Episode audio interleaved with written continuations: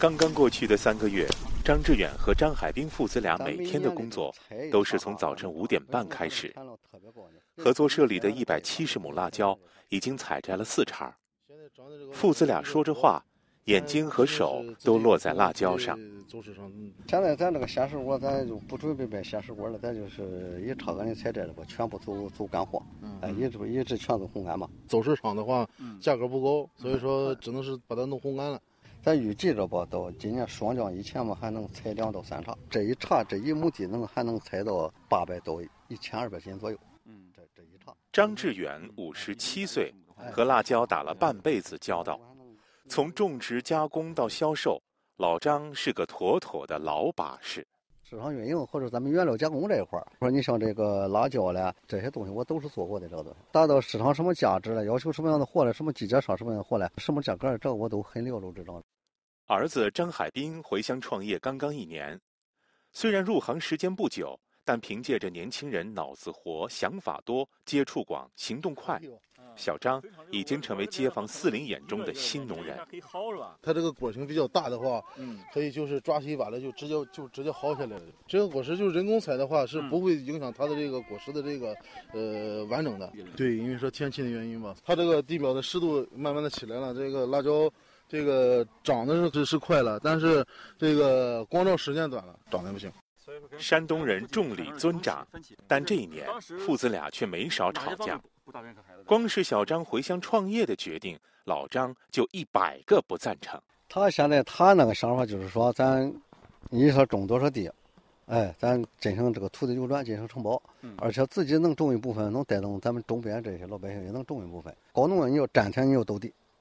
啊，你就说他收种靠人，收靠田，我这俩发生了很大的一些争气啊！我不想冒太大的风险，他就是坚持，就是说自己啊，就是说搞一部分土地要自己种，试种一部分，试种部分，然后呢，个人上一上一型这个大型的新型的混合机，哎，形成一个产链式的加工。老张觉得儿子在冒险，小张认为父亲没看长远。想着就是让大家伙都富起来，因为一亩地纯收入在五六千块钱左右，人家那个年轻人还不用出去去去远处打工啥的。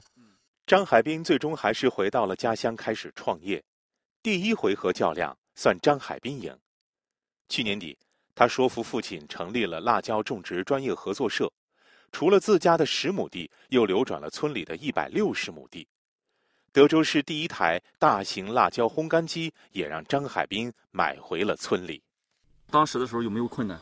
有困难，有的。你像这片地，它不可能是十户有八户能包给咱，有两户不包，就是做思想工作啥的，嗯嗯之类的这些事情也是慢慢的去沟通吧。后来就什么，就是也也也同意了，就是包给咱这个事儿。这茬这茬时间太短了。嗯。第二回合较量几乎无缝衔接，父子俩在辣椒品种的选择上又出现了分歧。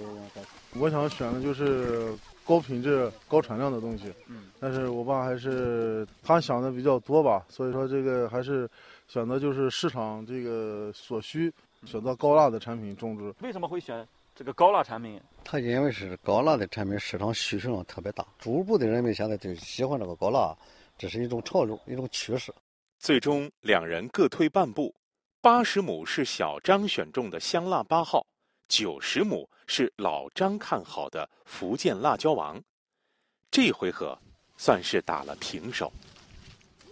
现在现在这种红色的，红色的，红色的，我还是应当。人努力，天帮忙。合作社的一百七十亩辣椒今年喜获丰收。张海滨一直坚持产量为王的观点。看着成熟的辣椒装满一辆辆运输车，父亲张志远也深表赞同。产量高了，对老百姓才有说服力，老百姓才能自发的去种植。你要是说一块钱一斤，他能产一万斤，你就一万块钱；他他产三斤，你两块钱斤，他不就六千块钱吗？老百姓选择他也会选择产量高的去种。辣椒在这种着，辣椒在这采摘着，这就是最好最好的说服力，不用咱们去说服他去。紧着紧着，别看了，快点，过秤来过秤来。一、一、一、一啊，一百五十来斤。快到中午，父子俩请来帮忙采摘的村民提着辣椒排队到地头称重，过秤记录开收据，少的几十斤，多的百十斤，在家门口一天就能赚百十来块。对农民们来说，这是丰收季最开心的时刻。看这有多少斤？这个一百二十一。那现一百二十一斤的话，一天能有多少钱？一百二十一，一百四十来块钱。越干越带劲儿，越干越有精神 啊！那百十块，你看看我多欢乐。刘国庆，过好了吗？过了，过了，都着。这是乡亲们最开心的时刻，也是张志远最专注的时刻。站在堆成小山的辣椒前，他弯腰看着，左右手一起开工。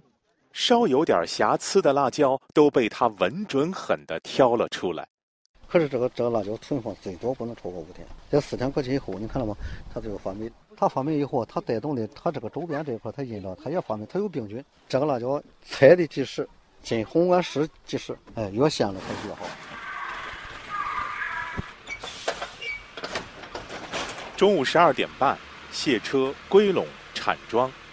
一千五百斤辣椒很快被铺到烘干机的传送带上，等待集中烘干。丰收时节，合作社每天二十五吨鲜辣椒的烘干加工能力，可以让自己在武城县十五万亩辣椒跟天抢食的紧张中占尽先机。